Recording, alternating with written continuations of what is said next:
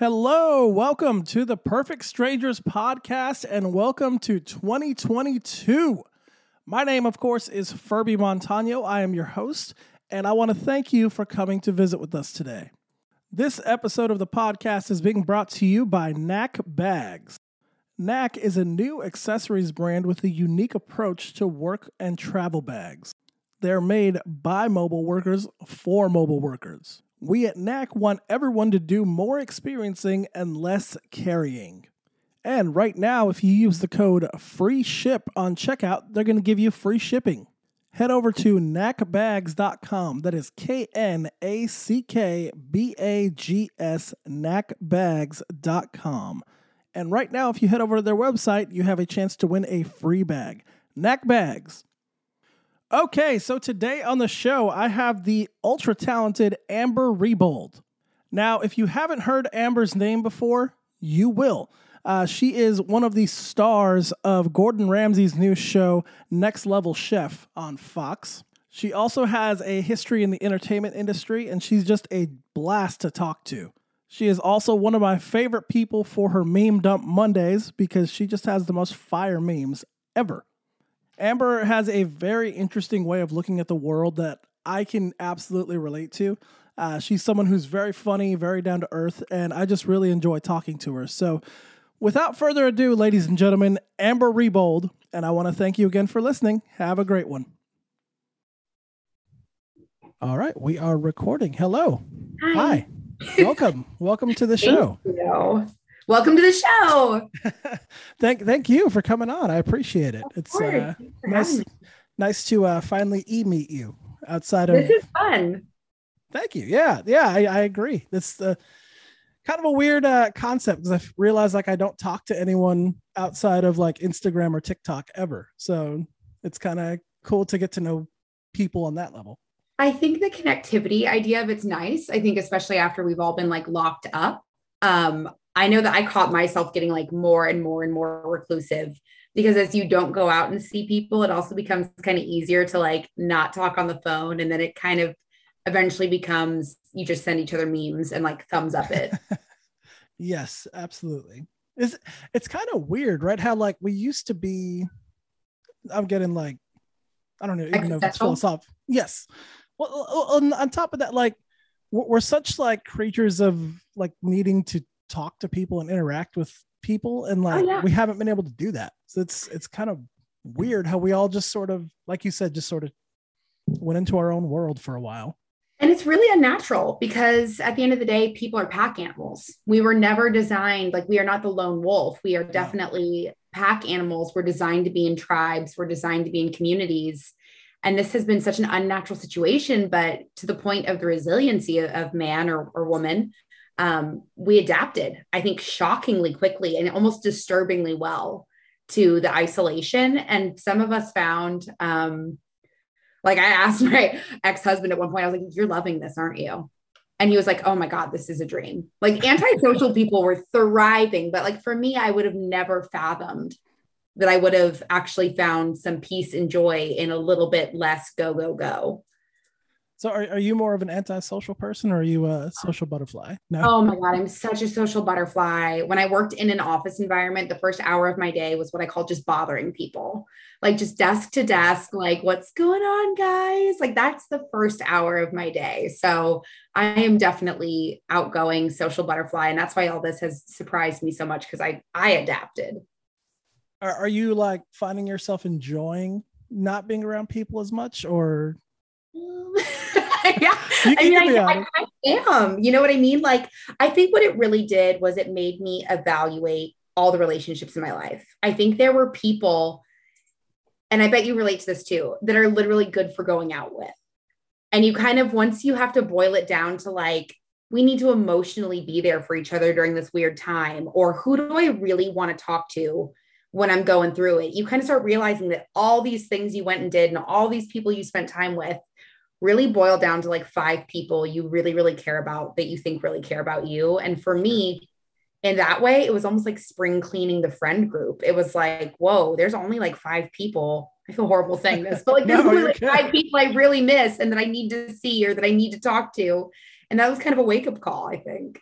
It's funny. You're not the first person I've heard say that. And uh my, my sister is one that said that too. And uh she's she's a lot like like you, social butterfly, mm-hmm. likes being out.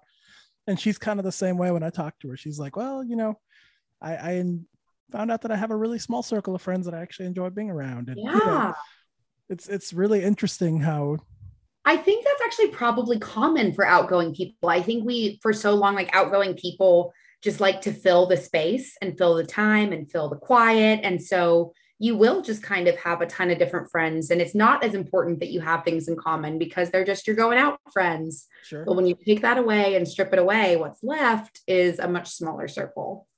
See, I've always been kind of not necessarily the opposite, but I uh I've never really had a big friend group ever.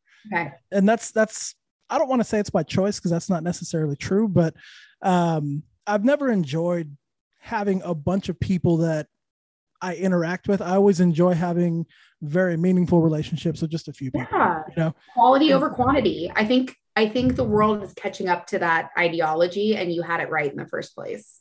Well, thank you. Yeah. I don't I don't know if that was a compliment or not. It is a you. compliment. That's like we're living right, and now we're all having to figure it out. So, uh, Yes. So I, I, guess we just jumped right into it, but uh, we did. we haven't really said uh, anything about who you are or what, how, how we've met or what have you. So uh, obviously, we've never actually met in person. Mm-hmm. No, we're um, social media friends. Social media friends, yeah. Um, so yeah. multi-platform though, and I think that's platform. Yes.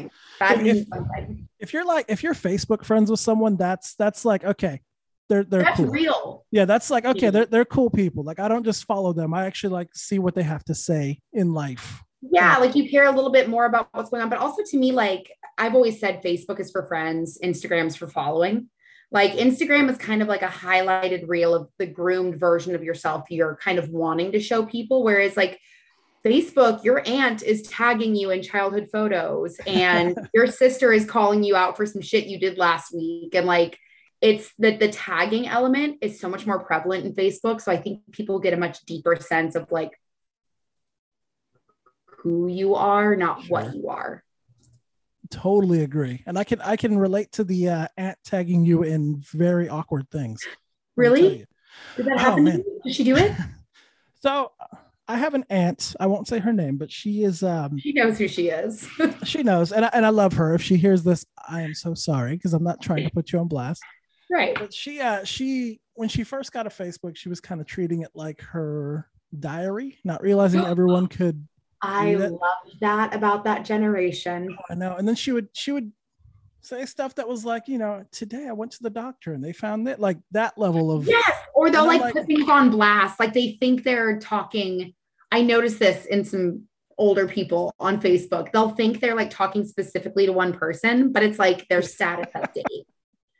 Or like, have you seen the memes that are like, Joyce so and so, seafood lover, has a very rude granddaughter? Like, I'm like, I love this about Facebook. I love that like the older generation is on there. Um, but yeah, so it is like I feel like you and I had our Instagram meme friendship and then the Facebook friendship get to see more of like the real life stuff. Agreed. And and not to keep hopping around, but your memes fire. Always. My greatest pride in life. it, it, should be your greatest pride in life. They're they're hilarious. Every time I see your meme, like I see a, a one meme, I'm like, oh, that's got to be Amber. Amber should put that up. And then I see Monday, like it is. Yeah. And then I see the little bubbles, and I'm like, yeah, if there's like ten of them, I'm gonna love all of these. Let's go.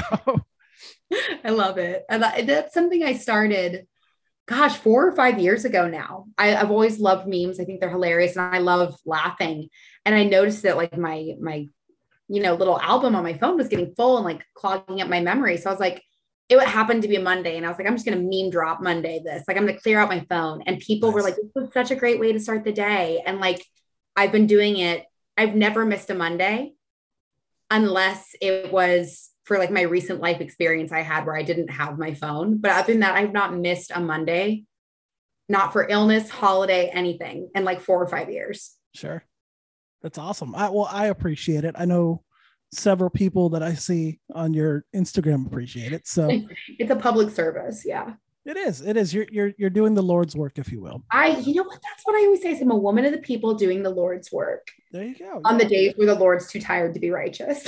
Could, it could be the Lord's work. It could be the devil's work. It depends who's looking at it, right? I mean, they're all, you know, deities in their own way. So, um, can you talk about what you? Yeah, I can talk about it. Uh, I can't do spoilers, but I can talk No, of about course. I filmed uh, a Gordon Ramsay show. Yes. Um, Congratulations. Thank you. It was uh, a crazy thing, just a really odd experience that I can genuinely tell you. I think if this opportunity had come up a couple years ago, first of all, it wouldn't have, I don't think. But if it had, I wouldn't have done it. I think that COVID and the pandemic and divorce and all these crazy things that have happened in my life the past couple years, nothing seemed crazy anymore. So when a casting director approached me and was like, "Hey, we're doing this show. I'd like you to, um, you know, apply for it," I was like, "Why not?" Sure. And that's insane because it's Gordon Ramsay, and I am not a trained chef. I did not go to culinary school. I don't do it for a living. I just have a passion for cooking. But when they said, "Do you want to, you know, try out for the show?" I thought, "No way in hell is this going to happen." And then it did. So I was in Vegas for a month, and it airs. Uh, it starts airing January second. Well, congratulations. That's so awesome. Thank you. Yeah. When you went away for a while, I was like, I'm sure she's like doing a show or something. Like there has to be something that's like, I'm so glad that was your assumption. My greatest fear. and I told them, I was like, I told the casting people and the producers, I was like, can I just give people a heads up that I'm going to be away? Because my greatest fear is people are going to think, like, okay, she's wacky. So she's clearly in drug rehab, or it's COVID, she died. Like, these are the two options I thought people would assume. And I've actually never, like, ever done drugs, but I was like, I know my personality. If I didn't know me, I'd be like, oh, she's for sure on drugs and is probably in rehab. So I was like, I need to say something like vague booking to let people know I'm going to be away, but I'm fine. I can tell you that was not, I, I didn't think drugs, but I did, I guess I did see your, your update. Like I'm going to be away for a while. And I was like, Mhm. oh, it's probably like a TV show or yeah, that was the only thing I could think of really. I appreciate you assuming that. I really do. Cause I had some hilarious theories from other people. I was just like, oh, let's hear some of them. um, there was a couple people who thought I was doing like just like a social media cleanse, but wanting to be drama about it. There were some people who thought that. Fair. Fair. Um, other people thought I was going to be like traveling to get some sort of weird surgery or like plastic surgery, something like that. There was the rehab theory for people who didn't know me well, because I'm actually not, you know, I'll have a drink here and there, but I'm not a big substances girl. So that was people who didn't know me well, but just um, super outlandish, like random things where people didn't either didn't believe me that I was going to be gone or just thought it was crazy reasons.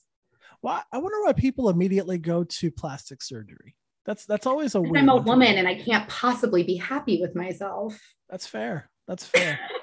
it's funny you bring that up because I'm actually rewatching the show. Do you remember the show from the early 2000s, Nip Tuck?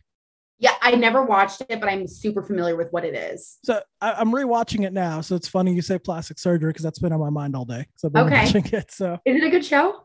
um, I mean, if you're rewatching it, it has to be decent. it's it's yes and no. So for me, it's more of a nostalgia thing. Um, Okay. it came out. I, I think we're around the same age. I'm 33. Um, Yeah, but- 34. Mhm. okay, so it came out um around the time we were in high school, like sophomore or junior high school. I remember.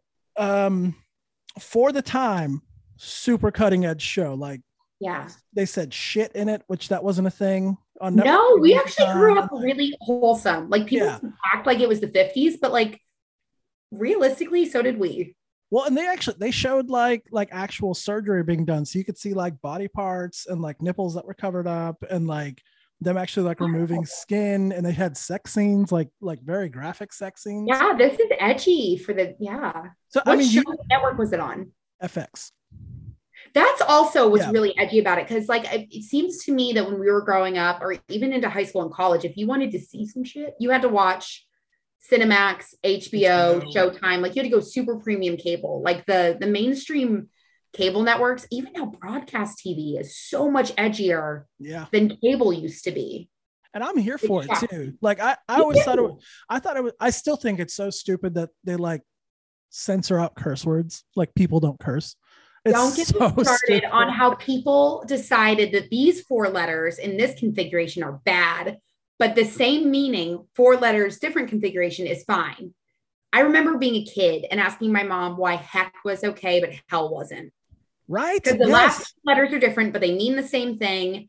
And I remember her just being like, I don't, you can say it around the house. I don't know what to tell you. Like, I- you just can't say it at school. Like, it dumbfounded her. But I've always felt like when people are like, oh, cursing's ignorant, I'm like, really? Because I think punishing a word for being bad is kind of ignorant. Just my hot take. Well, and I mean, like, who decided those words were curse words? Like, Always Like- the church. Somebody at the church. I, there's, I don't know. It's it's weird. Like, and then like kids are the ones that curse the most, anyways, right? Like you're just Absolutely. you're just learning the language. I remember when I was a kid, every other word was the F word, just because I could. I mean, I'm still really bad. oh no, I'm terrible too, but I know when to. Yeah, I can walk it up, right? like when I'm at work. But you know what the thing about the F word is that I love? It's also a punctuation. Like if you exclaim it, it works as an exclamation point. Sometimes in a sentence, it can work as a comma. that is true. I just I- feel like it's very versatile. It's a word and a punctuation. See what I like about it, like you said, you can use it as a comma. You can also use it as a thinking word. So if I'm thinking about something to tell you, I go, well, fuck. Let's see. And that's it to me, it's better than um. Yeah, agreed. You know, it's at least it's an actual word, but yeah, you can use it as a comma, as a, it's a statement, just like fuck. And it's, it's have you Like, ever noticed too? Like, I'm sorry, go ahead. I interrupted you. Oh, I could just go off on on the ways to use fuck all day. What? No. Oh, that that hurts. No, I'm just kidding. no, I was the word actually I don't even remember. It was something with the word fuck, but I don't remember what I was gonna say now. See, that's why you can't let me go. If you've got a thought, you got to get it out. As my mom would say, it was probably a lie. It was prob- is that what it is? If your thought escapes you, it's probably because it wasn't even true. That's what my stepmom used to tell me. Yeah, she go, it was probably a lie anyway. I mean, that's sassy. I like that. Hey, I, I grew up Hispanic. I grew up Chicano in New Mexico. So uh, I was going to ask you, where are you from? Uh, Santa Fe, New Mexico. Santa Fe, New Mexico. I was born and raised. How long have you been in Texas? So I actually live in Florida now. Um, I live, yeah, I've been in Orlando with my fiance for about a year and a half. Um, lived in Austin from 2012 until 2020. I knew at some Yeah. point you lived in Austin because you had a lot of like Austin references and Yeah. like things that you clearly knew about Austin. So I was like, wait, I Yeah. just that makes sense. Yeah, I, there was a three year sabbatical. My fiance was in law school. We lived in New Orleans. Uh, So Okay. I was there from 2012 to 15. Uh, 15 to 18, I was in New Orleans, and then 18 to 20 uh, Okay. back in Austin. So, and then it got way too unaffordable. So, It's astronomical. It's so bad. It's been I've been seeing all these articles um like the past week it's just coming out that Austin is the most expensive city in the nation. And I'm like I wish I would have pre-leaked this information before it was actually true because yeah. I will never own a home in this city unless I manage to remarry. Like it's just not a single person, male, female, whatever, cannot afford a home in this city. And then, uh, like uh, my fiance was telling me Tesla, now that they're building on their thing, they they just hired on like all the engineers from like the big firms there. They gave them a million dollar sign on bonus each, and they're paying them like six hundred thousand dollars a year. I just think they should give the citizens of Austin a bonus for allowing them to. Because that's the other thing. It's not like, oh, they're bringing jobs to Austin. No, no, no. They brought people to Austin, raised the home values, hired people from elsewhere. Like, the only thing I will say that I cannot slam on Austin's growth is the food scene. That's true. A hundred percent of the reason that Austin has such an incredible food scene is because people moved here from California, from New York, because of those like major food culture areas moving here. That's the reason we have such an amazing food scene. And therefore I prevent myself from complaining. How, how long have you been in Austin? I have been in Austin. It will be 13 years in April. Oh, cool. I'm from San Antonio, so just, you know, hour and a half down the road type thing. Sure. Um, and growing up, I just always wanted to live here. I knew I'd end up in Austin eventually. You you have a very Austin temperament, so it it, Uh, what does that mean? suits you. you're you're you seem very weird in like the Yeah. right the right Austin way. Thank And you. I- So you mean yeah. it in the vintage Austin sense. I was like, Yes. oh no, am I a pretentious hipster and I didn't realize it? no, no, you're not the ones that go and take pictures in front of like the wings and the I love you so much and then put it as your Facebook picture. No, No one not- is my butter half. No one is No my one is your butter half. No one. except for butter. so I see, I moved to Austin like right at the tail end of it being Mm-hmm. like vintage Austin, like 2012. It was it was starting to turn, but it hadn't quite got there, and it was still cool up until when I left. And then when I came back in 2018, holy Absolutely. shit! Yeah. So I moved here in 2009 and my ex-husband was born and raised in Austin, which is like really rare to find. But um I at that point in his mind it had already been ruined. Vintage Austin was already over and gone. Um, bless you, by the way. Thank you. and he would complain about it but i personally don't feel like i saw this dramatic shift in austin until like 2015 Yeah, all of a sudden it was like traffic. And at this point i have at least i lived out by lake travis for years. I have at least moved like downtown adjacent. I really don't leave a three mile bubble so it doesn't affect me anymore Where by Lake Travis? Because I used to live out there too. really so i was out to hudson bendis Yes, I know the area. Yeah. so he was um yeah like out where carlos and charlie's used to be um Um, like on the lake okay, okay, yeah, yeah. yeah. I, I was not far from there. I was off of like 620, 22, 22 area. So- Okay, yes, you were Yeah. right. A little past Steiner Ranch. I originally Yeah. moved to Steiner Ranch, and then Hudson Bend was like more Lakeway proper. But Okay. he grew up like in that neighborhood. okay, cool. So we lived in the house that was his mom's as he was growing up. So like, truly, truly local. That's um, awesome. Yeah, and I worked downtown, but it never bothered me because I got in the lake at the end of the day every day. It was a 24 mile commute, but it did not dawn on me to like be bothered by that. But when I got a divorce, I was like silver lining. I'm at least getting closer to work. And now I don't leave a three mile bubble and was like, I totally understand why people used to look at me like I had six heads for living that far away. I'm like, oh God, this is amazing. it really is. That's that's the looks I used to get living that far out too. When I because I moved there, I moved there. For, I was one of the California transplants. I moved from LA. It happens. I know. I was one of the original ones though, so you know. No, I'm just The, the bringers of food. I call y'all the bringers of food, though. I still I credit a lot of the food culture to California. Hey, you can also thank New Mexico for green chili. Green chili is blowing up in hatch Austin. season is everything. No, I grew up with hatch season. That's Texas has Oh, San always Antonio. had. That's true. You said Yeah, Antonio, like yeah. try and tell little baby Amber she wasn't Latina. I had no idea. Oh, no, like.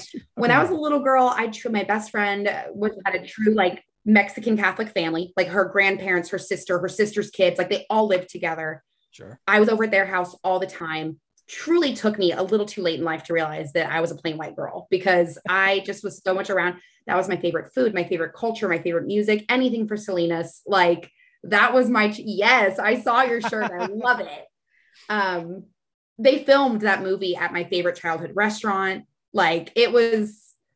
I had no clue that I was a basic white girl until like middle school, and then I was like, ugh. But I grew up with a strong appreciation for hatch chili season. You found out you were a white girl and you go, pinche mamon. No. Exactly. I'm like, damn. Just going off. My sister actually, who somehow looks even whiter than I do, like she's such a white girl, absolutely fluid in Spanish. And it Awesome. fucks people up though. You know, because people Oh, yeah. will kind of be going off about something and she'll just turn and do it right back. And then it's like literally it people would react as if you just saw a dog speak. They're like, this is the palest, freckly white girl, just beautiful, fluent Spanish. It's so funny to watch. And one of my one of my uh, childhood best friends, she's from Chihuahua, but she's like whiter than you, right?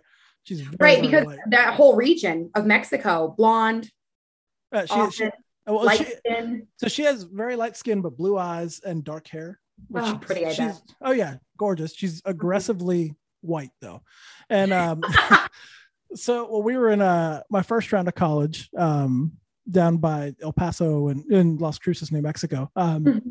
she worked at a Baskin Robbins there when we were in school, and I would go hang This is out. already aggressively white. Oh yeah. so there was one time I was just hanging out, and these two um, older Hispanic ladies came in, and they were talking some mad shit about her.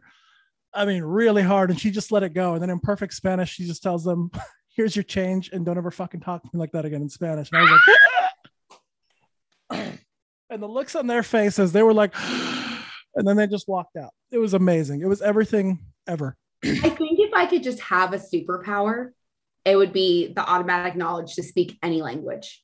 That would be a good. Imagine you could do sign language, Spanish, French, Italian, Portuguese. If you had them all and could just travel the world and have zero language barrier, oh, I think that'd be amazing. Yeah, that would be cool. That'd be what what language would you think in then? That's what I always wonder. Like people who speak multiple languages, do they think in different languages? You know what's funny is I think you will always kind of process and think in your native language, your original. If you're raised bilingual, I still think there's probably a language that you predominantly were around. Sure. But I do notice that, like my sister, who is fluent in Spanish, she also speaks quite a bit of French. And I would notice that sometimes she would, like, half the sentence would be in English and the other half in French. And so sometimes the wires would cross. And I bet, honestly, thinking is the same way. I, like I, bet you so. think half in English, half in Portuguese, or half in Spanish, whatever it is. I, I have to ask my grandpa because he's uh yeah he obviously English was his first language and uh or excuse me Spanish was his first language. That's a fascinating question actually. You really should ask him and please report back to me. I would love to know because it fascinates me to think about thinking in a different language because obviously I just think in, in English, but it would I guess people do think in their own language. That makes sense now now i'm wondering what would that be like if you like woke up one day and all your thoughts were like in french oh my god and you couldn't even understand your own thoughts yeah oh that's my god that's stressful. that that's like that's a, a thriller movie that no one's thought of making that's a black mirror episode is what that is like i've never seen that show i have to admit I've heard great it's things. It's very, it's life ruining. Honestly, like I had to quit watching it. I'm a really dark person, if we're being honest. And like I like crime and murder and all of that. Like but there's something about uh, the intrinsic sadness about most of the topics on that show that I couldn't do it. Fair enough. It, it was really thought provoking and things that I didn't want to think about. It was like the darkest parts of humanity just had a light shined on them. And I was like, ew, I don't know. We're not acknowledging this. So I would probably love this then. yeah. I mean, it's like I love all the murder shows and like CIA, FBI, drugs, crime, like I love all of it. But something about someone being so dead ass right about what's wrong with society and like diving really deeply into the pitfalls of social media, the pitfalls of adultery, the pitfalls of living in lies, like all these really icky feeling taboos felt so much darker to me than like shows about the cartel. Well, that's because the cartel, you're probably never going to encounter the cartel. You you might encounter I, someone who's a sociopath online who you're talking to. You so, know, I think, and I think because I've unfortunately had so many experiences with crazies and had to realize how much these shows are not far fetched. Sure. I grew up really thinking that like serial killers were one offs and that like um i don't know abductions and rape and things like that were uncommon but it's not and I oh, think that the older you get, the more you live, the more it's hard to find those things an entertaining topic for TV, maybe. Fair. I wonder that about war movies. Like I've never asked a veteran, but I'm like, does it bother you that this hell you lived is something that people go and eat popcorn about?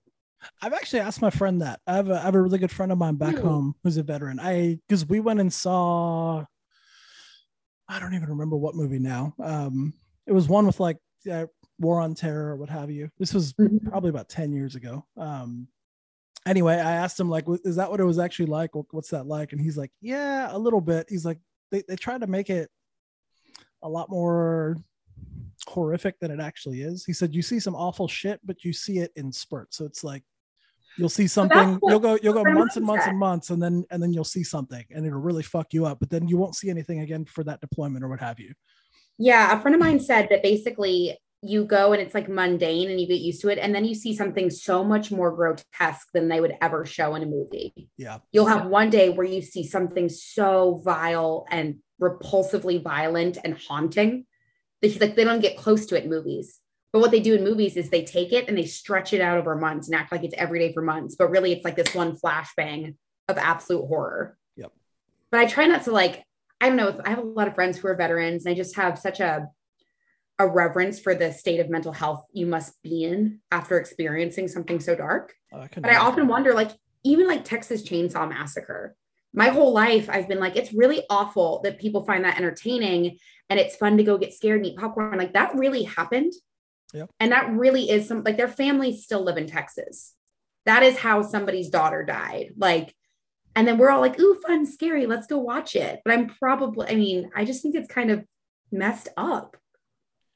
Honestly, like slasher movies, I've never really been able to do. It's a like, uh, little uh, yeah, it's concerning. it's well for me, unless it's like like Freddy Krueger where it's in a dream where okay. it's completely but, outlandish. Yeah, right. Yeah, but if it's something like Halloween or or Texas Chainsaw, I'm always like, you know what? There's a lot of people that I probably know in my life who they're one bad day away from snapping and turning into something similar. And that's well, and it really does happen. Like yeah. Texas Chainsaw Massacre truly is a true story, and obviously right. they Hollywood dramatized it, but like the house isn't far from Austin. Mm-hmm. Um, it really happened. It's really somebody's family. They all still like live in Texas and you're all going and eating candy and going on a date to watch how these people's daughter was, you know, it's just, and my friends are like, you're the worst. Why do you have to ruin everything like this for us? I'm like, no, like, go see the movies about aliens or ghosts or whatever. But like, yeah. the movies, like, I mean, movies like Taken, even really like for me because it happens. It happens. Have you seen uh Squid Game? Yes. That that one that one messed that that one messed me up because it made me think if someone offered me four billion dollars, would I do it? Well, here's the thing: even if you wouldn't, I promise you know more than one person who would. People oh, who are yeah. in dire enough straits. Oh yeah. The secrets in that show is what I thought really sold it was how everyone has secrets because oh, we yeah. do. We all have secrets, and a lot of them can be fixed with money. So it's like can we really say we don't know anybody who wouldn't end up in that situation and then even the way they turn on each other like that's all so real in in how human psychology works. I when i first heard about the show because i didn't want to watch it and then i was on a i didn't either. I, I was on an airplane and i was like you know what? Fuck it i'll watch it. Right. And i was happy that they didn't go like super sadistic with the way they killed people. Uh it was just very um, quick and very like throwing them away which I yeah. felt like that that was a little more impactful because it's like, yeah, you guys just lost, whatever, you're out. I mean, we're definitely doing spoiler alerts here, but to me, it wasn't even the games themselves that were troubling to me. It was the night that they turned off the power. Oh yeah, that yeah. when they went free for all and just beat each other to death. That was what was so dark to me because I'm like, ew, people. That was my problem with Walking Dead. I'm like, things would have gotten murderous and rapey and kidnappy and all those things much sooner. People yeah when look when the free when somebody loses a baseball game, cars get set on fire. Like you want to tell me in the zombie apocalypse, people aren't ransoming children by day four? Like it, yeah, it's totally true. gonna happen. I mean, the pandemic, this with toilet paper and like masks, how fucking like militant people get towards each other. Well, either side, one way or the other. Like both directions. Yeah. Like regardless of what you think, there have been absolute fools on both sides of the fence who have allowed, at the end of the day, a piece of cloth which you are required to wear on your body. It just the anger that people had in both directions, but the toilet paper thing was like a completely made up issue. Well, and that's like, okay, well, what if there's a shortage on food? What what are people? Well, we had snowpocalypse. Like, Austin yeah. had snowpocalypse this year. I wasn't there. How? What was that? Tell me about it. I say that shocking. I say that sounding excited. I'm I swear I'm not. I'm genuinely curious. No, it was just yeah. shocking to me. And I had it better than most because I'm on the same grid as a hospital. So I lost water for a week, but I had power. Mm. So I wasn't without heat and I have a fireplace. But I had two coworkers come stay with me because they didn't have anything. And I'll tell you, not having running water, not flushing a toilet, not being able to wash dishes, no cooking, no showering, and having like coworkers in your little apartment it was a unique experience. But what I loved, I think with a lot of things that have gone on with Texas the past couple years, I've struggled with like my Texan pride. I was a very proud Texan, and the past couple years, there's been a lot of things that have made it hard. But I will tell you, Snowpocalypse made me angry at our government and proud of our people because we should not be on our own grid. But oh my God, what would have turned nasty in any other city? If this had happened in any other city, there would have been looting, there would have been fights, fires. Texans came together and were like, hey, I have meat. Do you have vegetables? Hey, I have heat. Do you have water? Grocery stores were coming to the rescue. HEB is always to the rescue. But like, not one robbery, break in, violent crime, grocery store, like nothing bad happened. And I think that spoke volumes about like the true nature of Texans Absolutely. because everyone just opened their doors and hearts to each other. It was literally everyone acted right. And I was so impressed because I really think anywhere else it wouldn't have been that way. That, that, that's that's like the biggest thing I miss about living in Texas. I mm. when I was there and I was there long enough to actually feel like a Texan, you know. Yeah. I'm not I'm not from Texas, but I, I You're regional. yeah. Yeah. Texas adjacent. Yeah, Texas adjacent is a thing. but uh yeah, like that's the one thing I miss being in Florida is here it's not that at all. It's like everyone just cares about themselves. Leave me yeah. alone, stay to yourself. And that's I've never lived somewhere like that. Like I I'm from New Mexico. It's very like Chicano and like you know, Puro Raza, do do what you can, help yeah. out others. And then I lived in LA, and LA, the, the area that I lived in was very much that same way, very, you know, Chicano, Texas. I see, but that's very culture based, yeah. which is unique. Like I think um, there's a tribal mentality that all cultures will kind of band together. I think what's so unique about this was it was like black, white, Latina, yeah. Asian, like everyone was just like, what do you need? What do you have? How can I help? That's what I am saying. Like, yeah, like te- that's what I'm saying. Like Texans genuinely look out for each other. That's you know, they, if so some cool. shit's hitting the fan, like I'm gonna help you if I can, dude. Like it's like our government doesn't. Yeah. our government was like deuces. We're going to Mexico. Like they high and dry, straight up. Our politicians left. People were like dying and they left. Yeah. But Texans were like, all right, HEB, like let's get this figured out. Like between the grocery store and the citizens, it it could have been so much worse. But the, you know, we were packing snow into the toilets, which by the way, it takes a ton of snow to flush a toilet.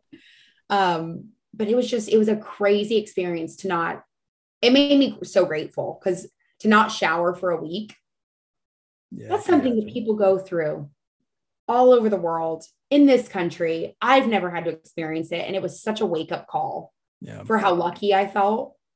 I mean, just that one simple thing of like how happy I was to finally shower. And I thought, God, there's people who haven't showered in weeks or months. And that's yeah. what a lesson in gratitude. we really don't know uh, how lucky we are, do we? no, yeah. but you know, and I think uh, I'm a big believer in bad things don't happen to you, opportunities to feel loved or to feel grateful to. I really feel like anything that's happened to me in my life that would be considered a bad thing my predominant takeaway is always like how people have been there for me, how people have like showed up for me. Um, and I think that's a gratitude thing that we could all benefit from is just every time something bad happens, think about how much worse it could have been in the sense that people were probably there for you and and you had the means to get out of a situation. Not everyone has that. It's true. It's very, very true. Oh, we, we got kind of kind of dark there. I always do. I always tell people, no, it's like, cool. Warning. It's cool. I'm no, like, warning. I, I know I seem all bubbly and fun, but like I am, I get deep in the dark quickly. People are like, no. No, no, I, I, I actually really like it because I, I don't have conversations like this very often, uh, just with my circle of friends. So it's kind of nice. Always here for um, you. If you ever want to like be like, hey, controversial topic, I'm like, let's go, let's do this. you might, you might regret that later, but I'm going to take you up on that. I mean, no, I really don't. Like, I do feel like the greatest growth in life comes from having the conversations people don't have. Yeah, I completely like, agree. Giving room for that and knowing that someone might be different than you, but like approaching that with the simple realization that we're different, not better or worse. That's something that people struggle with so much. Where, where do you think that side of you came from? Like, where did, did you learn that growing up? Your parents, or is that from like San Antonio? gosh, that's such a good question. Um, I think I've always just been a really like grateful person. I remember as a kid I had a really privileged childhood. My parents were divorced and I never saw my dad. So, blah, blah, sad. No, I had like the most privileged childhood. And I remember being really little and recognizing that. Like, I remember knowing that I had it unusually good. I remember thinking, like, other kids don't get to go on vacations like my grandpa takes me on. Other kids don't have a, a horse, you know, like I knew. And so it must have been something I don't know if my mom actively instilled it. I think she used to tell us things like, um, you're allowed to be spoiled as long as you're not a brat. She would kind of say things like that, like, I'm going to love you and take care of you, but you need to appreciate it. So I think she instilled it in us. But I just remember ever since I was really little, like knowing I had it really good. So then when I got older and, and genuinely bad things happen, I think I had this strong sense of foundation of, yeah, but yeah, I have a good life though. Bad thing, good life. That's a good way to look at it.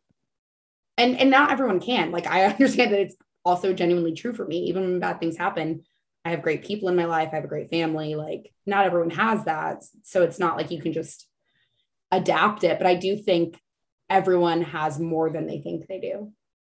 Yeah, no, I definitely agree with you. Um, I mean, I've always kind of thought the same thing, like kind of lived by the same, yeah, if you will. Um, honestly, though, it wasn't until I got older, like mid 20s or so, that I realized like I had shit going on that was actually like difficult shit. Yep. That I was that I was pushing aside, being like, oh, it's not that big a deal because I'm not starving or you know what have you. And then right. And then like when we were in New Orleans, um, the big thing for me, I had a really hard time finding a job. And I didn't I didn't realize like how much of my self-worth was tied to having a job. And your and then, income and your title. Well, and the thing is, I'm lucky. My, my mom, she does very well for herself. She was able to help me out, right? So that was, I was so grateful for that. But mm-hmm. at the same time, being 27, your ego like, was hurting. Ego, and then on top of that, I just felt like worthless, dude. Like, yep. like what am I even doing with my life? Like, you know. And then on top, like at, at that point, I really just had like retail experience. So I, I didn't have a college degree at the time. Like, you know, but not not that you have to have one to be successful, but you know. No, but it is hard. Like I don't have I have an associate's degree, which at this point is a glorified high school diploma. And so you're right. Like if you don't mm-hmm. have significant experience, it's hard to leave a field that you've been in if you don't have a degree. That's what I tell people. Absolutely. Like you have to have experience, but you have to have experience in that field. And the only way you're going to get that experience is if you have the degree in it. So if you've been all retail or all sales or all customer service, you're kind of stuck there unless you have a degree to push you out elsewhere. Or someone really like rolls the dice and gives you a shot, which uh, not not that not or that, that like, which thank God you had your mom. Yeah, and I like I said, I was very lucky that I had my mom to fall back on because like New Orleans was uh I, I'm just gonna say it, I hate that city so much. Um, the tourist town. I've heard it's really hard to live in very hard city to live in. And not that, you know, the people there are great. I love the sense of community. I love the culture of New Orleans. Holy shit, just living there though, especially if you're not from there. Wow. It is so that's the thing is I yeah. think it's one of those cities that you have to be from. Yeah. Or visit. Like there's a culture that's so definite and it's their their people. If you're mm-hmm. from New Orleans, then good. Otherwise you're a visitor. Yeah, I've I've never live here. You're a visitor. I've never felt like an outsider in a city that I lived in until I lived there. And for three years, I felt like, holy shit, oh. dude, I do not belong here. Well, and that's the worst thing. I think, you know, home is sacred.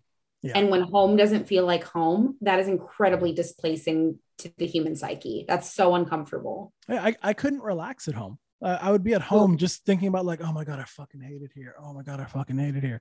That's like, terrible. And you and had would, to be there for your fiance, right? Because she was in school. Yeah, and I mean, luckily for her, she she didn't like it either, but she had school to distract her, which I'm that's an escape. Or yeah, I'm so happy that she had that. And she was living the reason, right? Like you knew right. it was for her, but she was living the reason, which makes it feel even more worth it yeah absolutely. And for me it was it was hard because i was like there's not really aside from her which i love her and i wanted to be there for her and i yeah. didn't want to leave there was that underlying feeling like i don't have to be here. There, there's nothing that i'm here for right. you know? like it wasn't your school. It wasn't yeah. your job your need. Like you were tr- purely doing it for her which makes it a little harder to do. Yeah. And well I think also we we were always planning on moving back to Texas. That that was always the plan. So there was that thing in the back of my head, like, oh, you just got to make it two more years.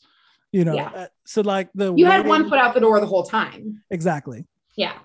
Looking back now, I probably could have embraced it a little bit better and a little more, but it was pretty miserable. I'm not gonna lie.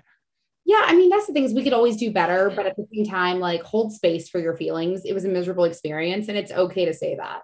Yeah, yeah. And I, I always find it funny though now when I tell people I lived in New Orleans, they're always like, "Oh, New Orleans," and I say, you you, "If you live there, you would not be having that reaction." Like saying, "Oh, you lived in Vegas," like, ugh. Oh lived in oh, Vegas for a month, and it wasn't really living in Vegas because I wasn't allowed. We were either on set or in our hotel room. We weren't allowed to leave our rooms otherwise, so it wasn't like really being in Vegas for a month. But I can't imagine living in that city. Yeah. What? So you went? It wasn't like super hot when you went either, right? Like Yes, 120, 130, like that. it was i mean it's so hard to say because like literally we would be in our hotel room at like 6.45 in the morning we would go to set and we would be on set for like 12 hours Oof. and then we would van back and like eat go to bed i mean it was six hours or six days a week 14 hours a day total of like not being in your hotel room Oh my god. But like the truth is, we weren't like out wandering around, but sometimes we would go from like one part of the set to the other. So we'd go outside and go around. And it was like, I mean, I loved it because born and raised in Texas, it was hot, but no humidity. So I was like, this Oh, is amazing. Like, this feels, people from other parts of the country were like, I'm like, oh, y'all would never make it. This is a dream. Because in Texas, it's like this hot, but 90% humidity. So you're literally walking in soup. Yeah, Florida too. Florida's Yeah, Florida. I've never been to Florida, but I've heard it's like Texas on steroids as far as like bugs, heat, humidity. We have uh, about four alligators in a pond right around the corner from my house, if that means anything. So I mean, that just seems honestly, I would take that over the cockroaches though, because I know your cockroaches are even bigger than ours, right? Don't you have like those big, big tree cockroaches? We I haven't seen any cockroaches here. I've seen a lot of flying bugs that I don't know what the hell they are, and a lot of birds and snakes. That's about it. None of that. It's like the cockroaches for me. Like I've heard there's some really scary, and because we have them bad in Texas, but I've heard that they're like even bigger and more aggressive, like just awful in Florida. And I will deal with a, seeing an alligator on my walk before I hate cockroaches. I'm irrational about it. I grew up in a like higher area. It's like 7,500 or 7,900 feet up. Um, so we didn't we didn't have cockroaches. Um, I, I didn't I didn't see a cockroach till I was 18 years old. I hate them. I vacuum them up. I use my vacuum attachment because I learned long ago you can't kill a cockroach. You just can't. No, You no. can't step on it. You can't trap it. You can't. So I use the vacuum attachment and then I just leave the vacuum running for a while so that it like suffocates. And this is my patented method because I like cannot deal with cockroaches. I'm such a classic girl about it. Like just can't do it. You should patent that. The the cock vac. No, no, no. Don't call it that. Do not. Oh, call we're it calling it that. Oh, we're calling it that. It's sell like hotcakes and also get Oh returned God. when Oh they realize. God. Well, you could probably use it. the caca vacuum. There you go. The caca vacuum. No, I- that's that's worse though, because the caca vacuum. That, no, see, I think we're gonna stick with cock vacuum. I think that's the cock vac. It's nice. the cock vac. That, okay, cool. Yeah. You. Now I'm just. You oh heard it here man. first. You you can do the. uh Well, I don't know if infomercials are still a thing, but those would be Oh, they are. very interesting. They are. They are. And I have a friend whose dream in life is to be one of those infomercial guys. And he, in fact, he's gonna be mad at me for spilling this because he thinks this is like the best patented idea. He wants to like be infomercial for hire so that people with like an Etsy store or an Instagram Oh. store would like hire him to do their promos. That's a good. But like idea. he loves the sort of like ShamWow vibes. He thinks That's this is good the greatest thing. So yes, it's absolutely still a thing. that's awesome. The, the ShamWow guy. Well, that was the the dude that, like, Also did slap chop.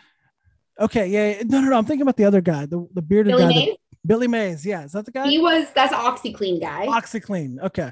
Who would have thought the OxiClean guy was like flying on cocaine, and that's why he died. Knew? Yeah, that was.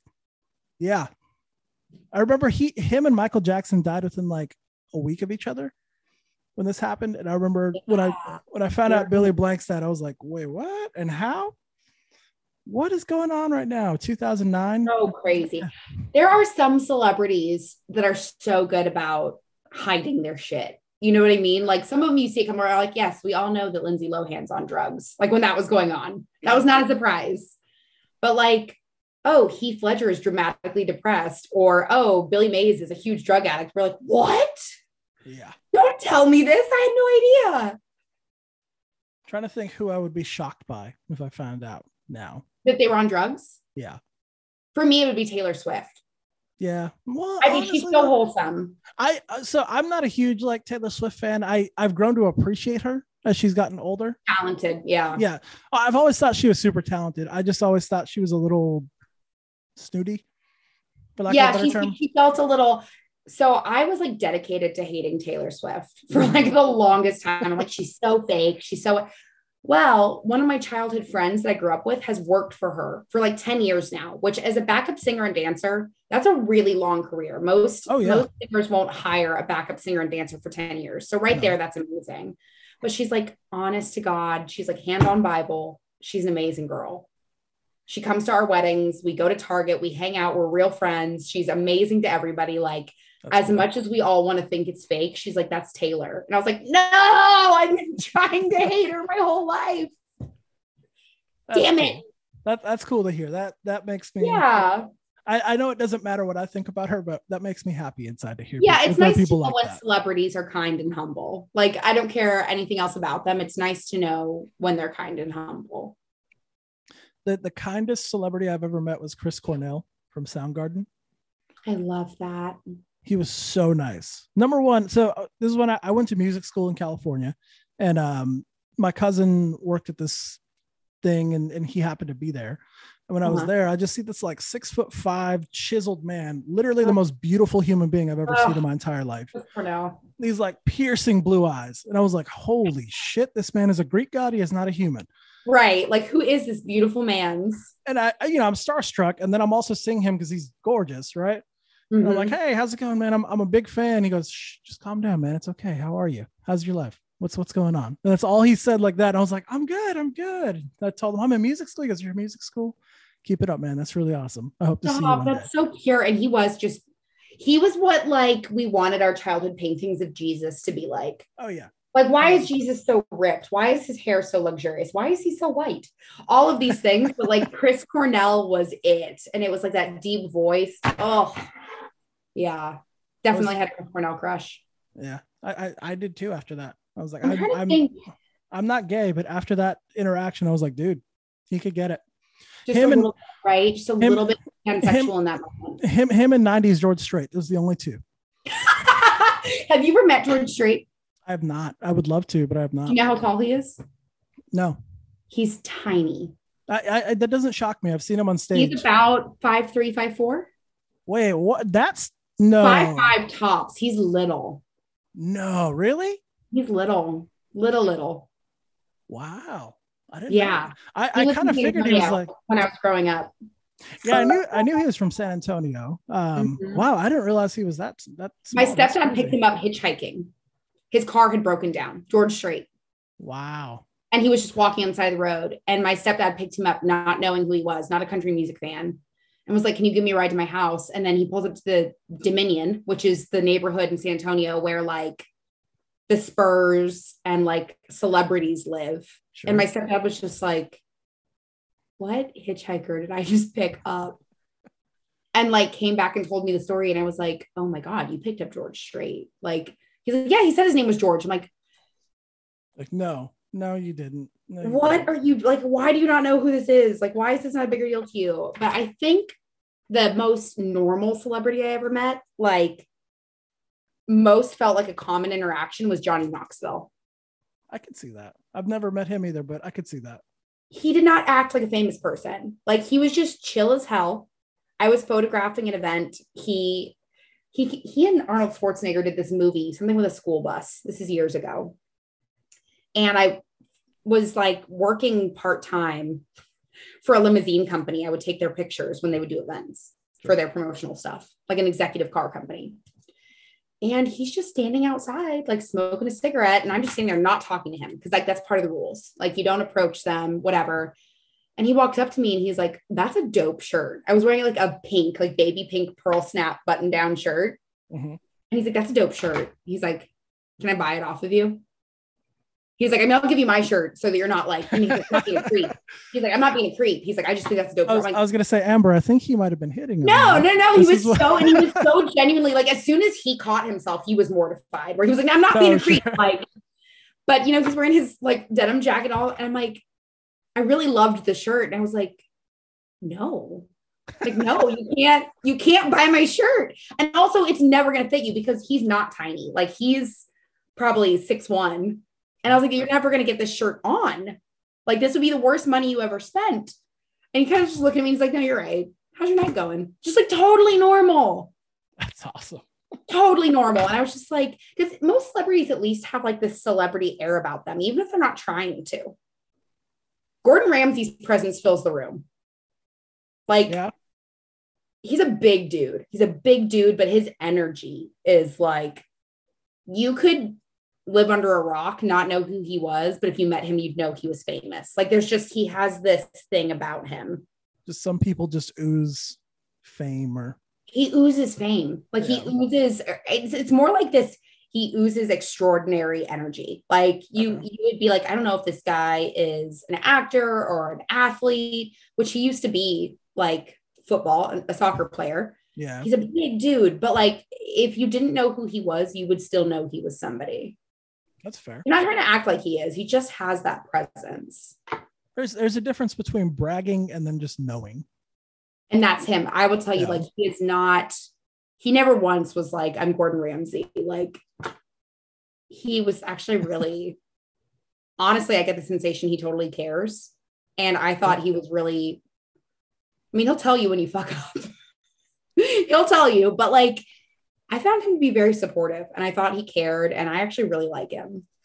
Awesome. You're, yeah. you're the first person I've ever met that's that's met him. So that's that's really I was cool. scared. Like, don't get me wrong. I was like, I'm gonna be called an idiot sandwich, a donut, a donkey, something within moments. and I mean, he had some harsh criticisms for me, but every single time it was it was when I had screwed up and it was true. And I was like, You're not wrong. Like my reaction would be like, You're not wrong.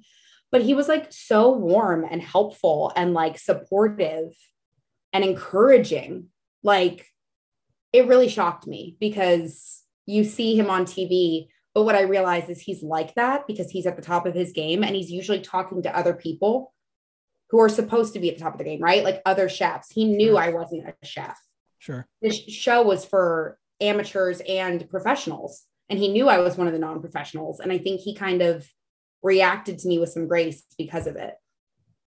So are is uh cooking something that you'd like to obviously I know you do it yeah. for yourself, but would you like to do that like as a profession or anything? Actually, under exact circumstances. I never want to work in a restaurant kitchen.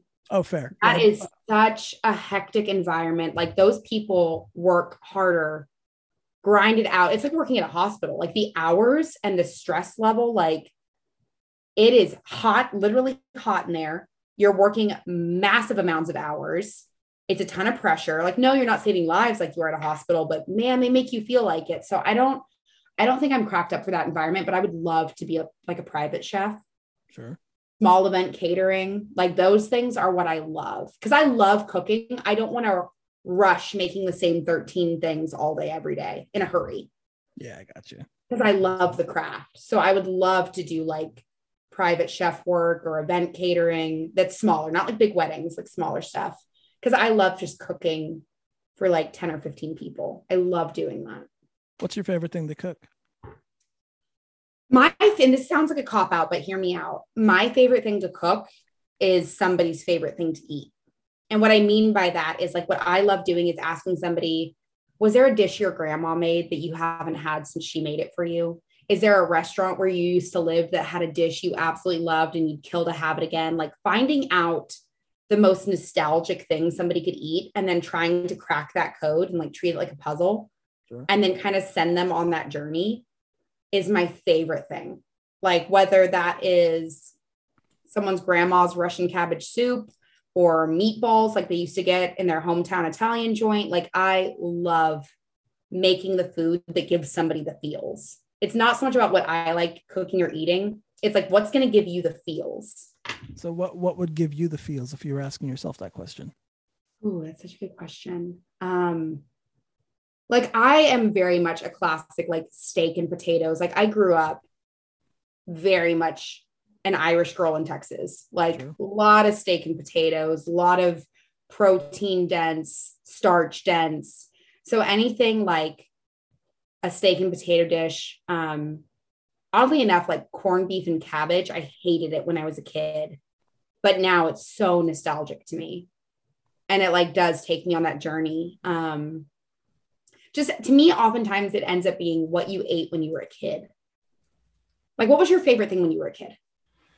Pizza still is pizza. I mean, that's still your favorite. Like, of all things, Um, so For me,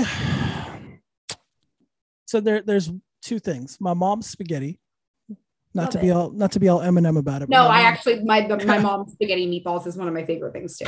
uh, my mom did the spaghetti um, with Italian sausage and mushrooms, and oh, it was so good. Oh my god, I love that. That's one of my favorite things too. The thing is, I, I actually do make it better than her now, but it's my mom's, But you're doing it in the special Right, she for you, and that makes Right. it better. and it tastes a little different the way I do it. It's always Yeah. going to be my mom's, right? And then Mhm. the, the other one is my grandma used to make pot roast with mashed potatoes, peas, and carrots. you and that's I, a- we have the same Yeah. childhood foods. Yeah. And my, my grandma's so I could give a fuck about the pot roast, right? Like the pot roast was delicious. I love it, but pot roast was pot roast. It was because my grandma made it. And it reminds me of like Friday nights staying at my grandma's house. She would make me that. She'd cut the meat for me.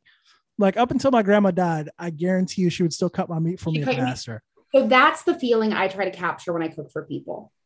Because if I can figure out that dish, there, you know, your grandma might be gone and you can't have that experience again. But if I can get as close as possible and take you on that emotional journey, to me, food is so powerful in that way. If I can make you feel that that warmth and joy of like grandma made this for me, that's my end all be all with cooking. That's awesome. Well, believe it or not, we're at an hour. Ah, We just I know. chatted right through that. I know that this this is it went by really fast. It always does. Yeah. Um, before we log off, um, do you want to tell people about social media, the show, Yeah. anything? Pl- plug yourself. Tell the, tell The people where they can find you. the things about Amber, um, my Instagram page is at Amber Lane TX, y'all. So A M B E R L A N E T X, y'all. And then uh, the show is Next Level Chef. It airs on Fox January 2nd. Uh, that's a Sunday. So I would love it if everybody tuned in and had a little drinking game about how many times I cry. I thought you were gonna say have a drinking game about how many times you say fuck and they have to bleep it out. I'm actually worried about that as well. So if you want to tie that in and really get hammered, just make it anytime Amber curses or cries. I'm, I'm gonna I'm gonna do that. I'm gonna attach that to this episode when it airs. I'm gonna put that on there. A tally of how many shots I took because Amber said fuck. I love it. All right. Well, Amber, thank you so much for joining. Thanks for being on. Hopefully we can have you on again soon. All right. Oh, I would love it. Cool. And thank you everyone for listening. Have a great one.